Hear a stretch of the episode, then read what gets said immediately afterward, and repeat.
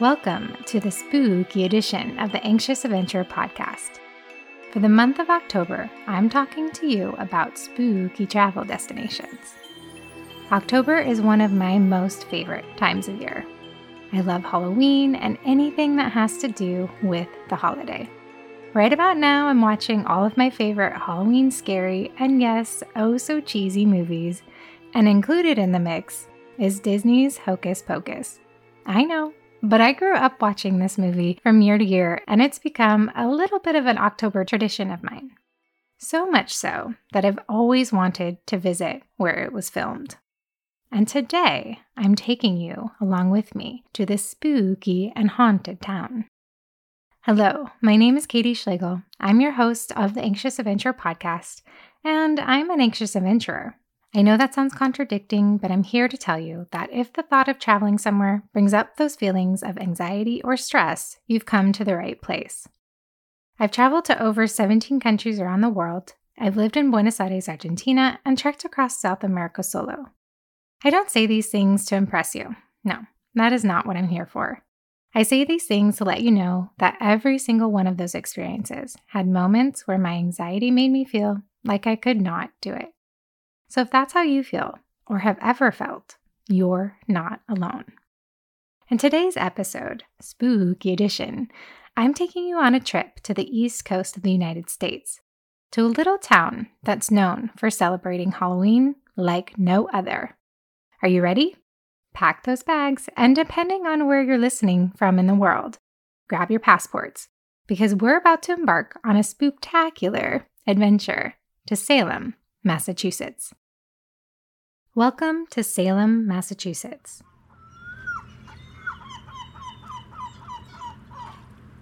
When it comes to fall destinations, only a handful of places can beat Salem. Salem is a historic coastal city in Essex County, Massachusetts, located on the north shore of Greater Boston. Europeans began to settle here in 1626 with the English colonists. With this colonization, Salem would become one of the most significant seaports for trading commodities in early American history. You may also know Salem as the town where the infamous Salem witch trials took place. Salem's connection to Halloween begins with these tragic events that unfolded during the Salem witch trials. The witchcraft allegations started with Abigail Williams, Betty Paris, and their friends in early 1692. This group of young girls accused several local women in Salem of witchcraft. Soon, those accusations grew into a wave of hysteria that spread through the small colony. These accusations led to a series of hearings and prosecutions, and more than 200 people were accused of practicing witchcraft. In the end, 19 people were found guilty and hanged. Another was pressed to death, and five others died while they were in jail. It ended up being the deadliest witch hunt in US history.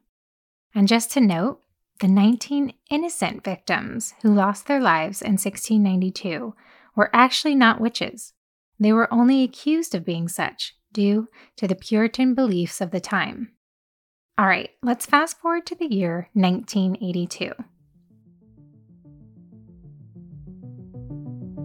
During the Halloween weekend that year, the city of Salem planned their very first Salem Haunted Happenings Festival. The festival was an effort to provide family friendly events for guests who were interested in visiting the Witch City. The now annual event has continued to grow each season, drawing in everyone you can imagine, from families, couples, history buffs, and Halloween enthusiasts from all over the world. Now, before we get into the haunted tales of Salem, Massachusetts, I want to take you back to the origin of Halloween and where it began. The origins of Halloween dates all the way back to the Celts of ancient Ireland, who celebrated the new year on November 1st. That day marked the transition from the warm, fruitful summer months to the cold and dark winter, a period that was most often associated with death. So, on October 31st, the night before the new year, they celebrated what was known as Samhain. It was on this night that the boundary between the living world and the world of the dead became thin, and ghosts could return to walk the earth, or so they believed. People gathered around in costumes to disguise themselves from the ghosts, tried to tell each other's fortunes, enjoyed a big feast, and made lanterns out of gourds. Sounds fun, right? These pagan traditions continued until Christianity extended its influence into the Celtic lands, and the celebration became toned down quite a bit. The name Halloween actually came from the Christian All Souls Day celebration, also known as All Hallows. And since All Hallows was on November 1st, folks began to call Samhain All Hallows Eve. With that being said, if you're looking for a town to have a one of a kind Halloween night experience with a lot of ghosts, or at least ghost stories, look no further than Salem, Massachusetts. When people talk about the most haunted cities to visit, Salem almost always comes up on the list. And this leads us into our very first ghost story that connects all the way back to those witch trials. Introducing the ghosts of Proctor's Ledge. On the lookout for ghosts? Take a peek off Proctor's Ledge. Once the hanging hill of Salem witch trials, Proctor's Ledge has seen its unfair share of suffering. Nineteen of the falsely accused were hanged at the location, with their bodies discarded in a nearby crevice. Yet Proctor's Ledge wasn't identified as the execution site until January 2016. Until then, it was thought to be Gallows Hill, the mix up is understandable, though, as Proctor's Ledge is located between Proctor Street and Pope Street in a quiet and unassuming part of town, as it overlooks a Walgreens, and it is located in a residential area. Now, let's travel back in time to 1692, when this small village of Essex County, Massachusetts, bore witness to America's most lethal witch hunt. Over 200 were accused and 19 executed. Sarah Good, Elizabeth Howe, Susanna Martin, Rebecca Nurse, and Sarah Wildes were the first witches hanged at Proctor's Ledge. But they would not be the last. Their charge, you may ask? Witchcraft, based on the eyewitness accounts of the supposed afflicted. Imagine yourself back in 1692, and if two young girls were seized with strange fits, what better suspect than the supernatural? To put it plainly, witchcraft was an easy excuse, and the witch hysteria had Salem Village under its spell. Paranoia generated prejudice, and neighbor turned against neighbor. The testimonies were unsubstantiated, the testifiers untrue. Even though the accused protested their innocence, they were hanged without a fair trial. And their bodies? Well, were unceremoniously cast off in the crevice. From what I read, it's a ghastly history that created a ghoulish company. So, do Salem spirits of the falsely accused really haunt Proctor's Ledge? Local legend has it that a lady in white frequents Proctor's Ledge. Some visitors have claimed to have caught sight of her, Others only catch a disembodied voice that some say is hers, while others visiting the area also have encountered cold spots and incandescent orbs, suggesting that they may just be in the presence of one of the ghosts that haunts Proctor's Ledge. But are these souls of those lost to Salem's witch trials? Or does Proctor's Ledge contain the residual energies of those unjustly executed? If the bodies of the beloved were left to the crevice, their spirits may have attached to the site itself. At least that's what the superstitious certainly think. If you're wondering why it is called Proctor's Ledge, that is a very good question. It is thought that Proctor's Ledge may be named after John Proctor, one of the accused, or Proctor's grandson, who later purchased the land. John Proctor had been hanged in August of 1692 after a much publicized prosecution. It all started when Proctor doubted the validity of witchcraft during the trials, accusing the afflicted girls of faking their fits. He went so far as to say that any devil in Salem was within the accusers, not the accused. Yet John Proctor wasn't convicted of witchcraft until the execution of his sister in law, Rebecca Nurse, and the trial of his wife, Elizabeth. It was then that Proctor's former servant, Mary Warren, said that Proctor had attempted to assault her for putting up a prayer bill.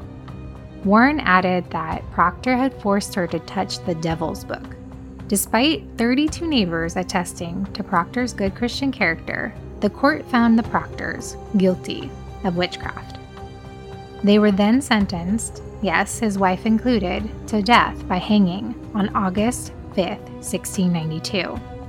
John Proctor himself was executed at Proctor's Ledge on August 19th. Although there have been no artifacts of the executions found at Proctor's Ledge, its legacy is spiritual rather than material. Whether you believe in ghosts or not, there is no doubt that the souls of those falsely accused definitely haunt Salem's history. Are you ready for our next haunted tale? This one includes the haunted house of the Seven Gables. They say there's no house in Salem more haunted than the Turner Ingersoll house, better known to many as the House of the Seven Gables. With its Gothic inspired cross gables and dark as coffee wood clapboards, Turner and Ingersoll's infamous House of the Seven Gables looks like something out of a Hansel and Gretel tale. The Turner Ingersoll has been giving a variety of fates over the years, and a variety of identities too. Once the home of a hat and shoe merchant, the historic property of Salem's Derby Street now belongs to the House of the Seven Gables Settlement Association. Today, it functions as a museum and event location welcoming all through its doors to learn about the Salem born author, Nathaniel Hawthorne, and the life during the 1840s. But before you decide the fate of the House of the Seven Gables, let me tell you a little more of its story. It was Hawthorne's great grandfather, John Hathorne, without the W, who served as judge during the Salem witch trials of 1692. As records show, Hawthorne may have feigned sympathy for the accused witches, but he never regretted his involvement in their trials and executions. And he certainly never expressed any remorse during the trials themselves for sending the accused to their deaths. It is said that Hawthorne truly believed in the evil of witchcraft and thought it to be a real threat to the population of Salem. Following the witch hysteria of the late 1600s, the Hawthorne family lost most of their wealth. Even their high status within society plummeted, no doubt influenced by the families of the accused witches who sought justice for their dead loved ones. By the time Nathaniel was born in 1804, the so called curse of the Hawthorne family had not yet been lifted. So, is the Turner Ingersoll family home haunted? Well, it sort of depends on who you ask.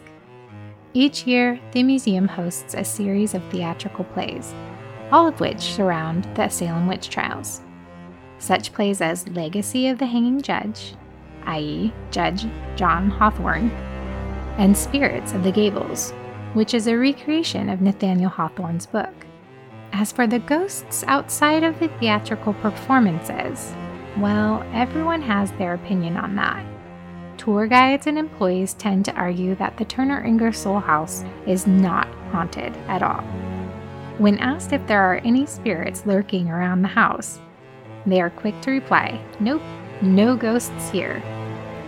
But local lore has a different story to tell, and so do many of the visitors who enter Salem's House of the Seven Gables. For many years, there have been a number of spirits reported at the Turner Ingersoll mansion. There's a famous secret staircase in the mansion that many visitors say they've seen the spirit of a man clambering up and down the stairs. Those who have seen him are quick to link his ghostly existence to the Underground Railroad. But the Turner House, even during the 18th and 19th centuries, was never a stop on the Underground Railroad and those secret steps were not even built until nearly 50 years later. after the closing of the Civil War. Others report seeing a phantom boy who enjoys playing in the attic. It is said that throughout the day, his little footsteps can be heard pouncing around upstairs as he giggles and laughs. According to one historian, the attic space once functioned as a servant's quarters for the property, so it is possible, then, that the ghostly boy is none other than one of the servants who once lived there. The last frequently seen ghost at the House of the Seven Gables is said to be that of Susanna Ingersoll, Nathan Hawthorne's cousin. She was the one who told him all about the terrible tales of the Salem witch hysteria. And it is said that she has been spotted walking the halls of her former home and even peeking out the windows to those who enter the estate through the garden below. So, has the ghost of Susanna Ingersoll never left? That is up to you to decide. Before we end these ghostly stories, I have one more tale to tell. On 318 Essex Street, a white, stark, colonial, asymmetrical, two storied home sits with pedimented gables. If you look up this address, you may recognize the Ropes Mansion from Disney's Hocus Pocus. I told you, that's one of the main reasons I wanted to visit Salem in the first place, so I just had to mention this home in one of my spooky tales. If you've seen the movie, this 18th century home was the impressive backdrop for the film's Halloween party. When I visited Salem, I could see why this stunning, though spooky property was picked. However, this home is more than just a movie mansion. In fact, the Ropes Mansion is much spookier off screen than on. It has been mobbed, modernized, and reutilized. Yes, you heard that right mobbed. One inhabitant even died of smallpox, and a later one caught fire. Ominous, right? Today, the Ropes Mansion is owned by the Peabody Essex Museum. But it is said that there are still a few phantoms calling the Ropes Mansion home. But who are they? And better yet, what do they want? First up is Nathaniel Ropes, the owner of the Ropes Mansion. While in his home, Ropes was mobbed as colonists threw mud, stones, and sticks at the windows. The colonists were demanding that Ropes renounce his allegiance to the British crown the ropes never had the chance to do so, as he died the very next day. You may be asking, well, what did Ropes die from then? At the time of the attack, Ropes had smallpox. He died of the disease the following day, just after his house was mobbed. Although it is uncertain if the mob actually caused his death, the Ropes family felt that the disturbances of the attack hastened the infection leaving his family without a father. He was only 47 when he died. The tragedy that besieged the Ropes home didn't stop there, though. In 1939, tragedy came knocking at the Ropes' door again, and with it, Abigail Ropes met her tragic end. Legend has it that Nathaniel Ropes' wife, Abigail, burnt to death in her dress while in the Ropes mansion. However, the legend of Abigail Ropes is inaccurate. While Abigail did catch fire in the house, Abigail was Nathaniel's daughter, not his wife. It is said that Abigail's dress caught fire and ignited from the mansion's fireplace. Although it is uncertain when Abigail exactly died, Nabby, so she is called, allegedly haunts the Ropes mansion to this day. Those sensitive to the supernatural should stop by this mansion for a spell.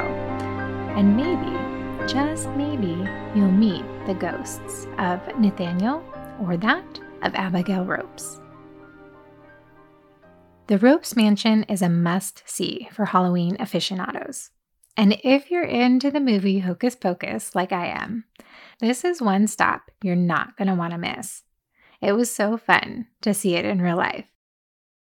You can find the Ropes Mansion at 318 Essex Street. And just a side note self guided tours are offered free of charge on Saturdays and Sundays. Since the first Salem Haunted Happenings Festival during the Halloween weekend of 1982, Halloween in Salem has evolved into a month long celebration encompassing everything from family friendly magic shows to costume balls, psychic readings, haunted harbor cruises, ghost tours, and so much more. So, whether or not you visit Salem seeking out its history, spooks and tales of haunted places, shopping, live music, or even have a taste of their vibrant food and spirits scene, there's no doubt that you'll surely find your very own All Hallows Eve adventure during the month of October in the Halloween capital of the world. Okay, so what do you think? Will you put Salem, Massachusetts on your list to visit? Even if you're not into traveling to spooky or haunted destinations, Salem, Massachusetts is a quaint and beautiful seaside town. Plus, it's just a quick drive or train ride from Boston, and most definitely worth a visit. If you do decide to visit, I encourage you to check out one of the many ghost tours being offered. I've linked to that one company, Ghost City Tours, in the show notes. Like I said in the last episode, I like them because they do their homework, and while they tell you all about the spooky ghost stories, they also do their research and try to decipher fact from fiction. In fact, all these stories I told you here today came from their website, and you can find them and many more at ghostcitytours.com. I've linked these stories as well as some other fun facts about Halloween in the show notes if you want to take a look. And with that, this episode of The Anxious Adventurer Spooky Edition has come to its end. If you have a place you think is spookier or more haunted than the two I featured this month, New Orleans and Salem, let me know. I may just feature it next year. Thank you for joining me on this spooky trip to Salem, Massachusetts. I hope you enjoyed these haunting tales. And please come back for my next episode as we travel to our next destination to celebrate and learn all about El Dia de los Muertos. Until next time, ciao, besos. Mwah.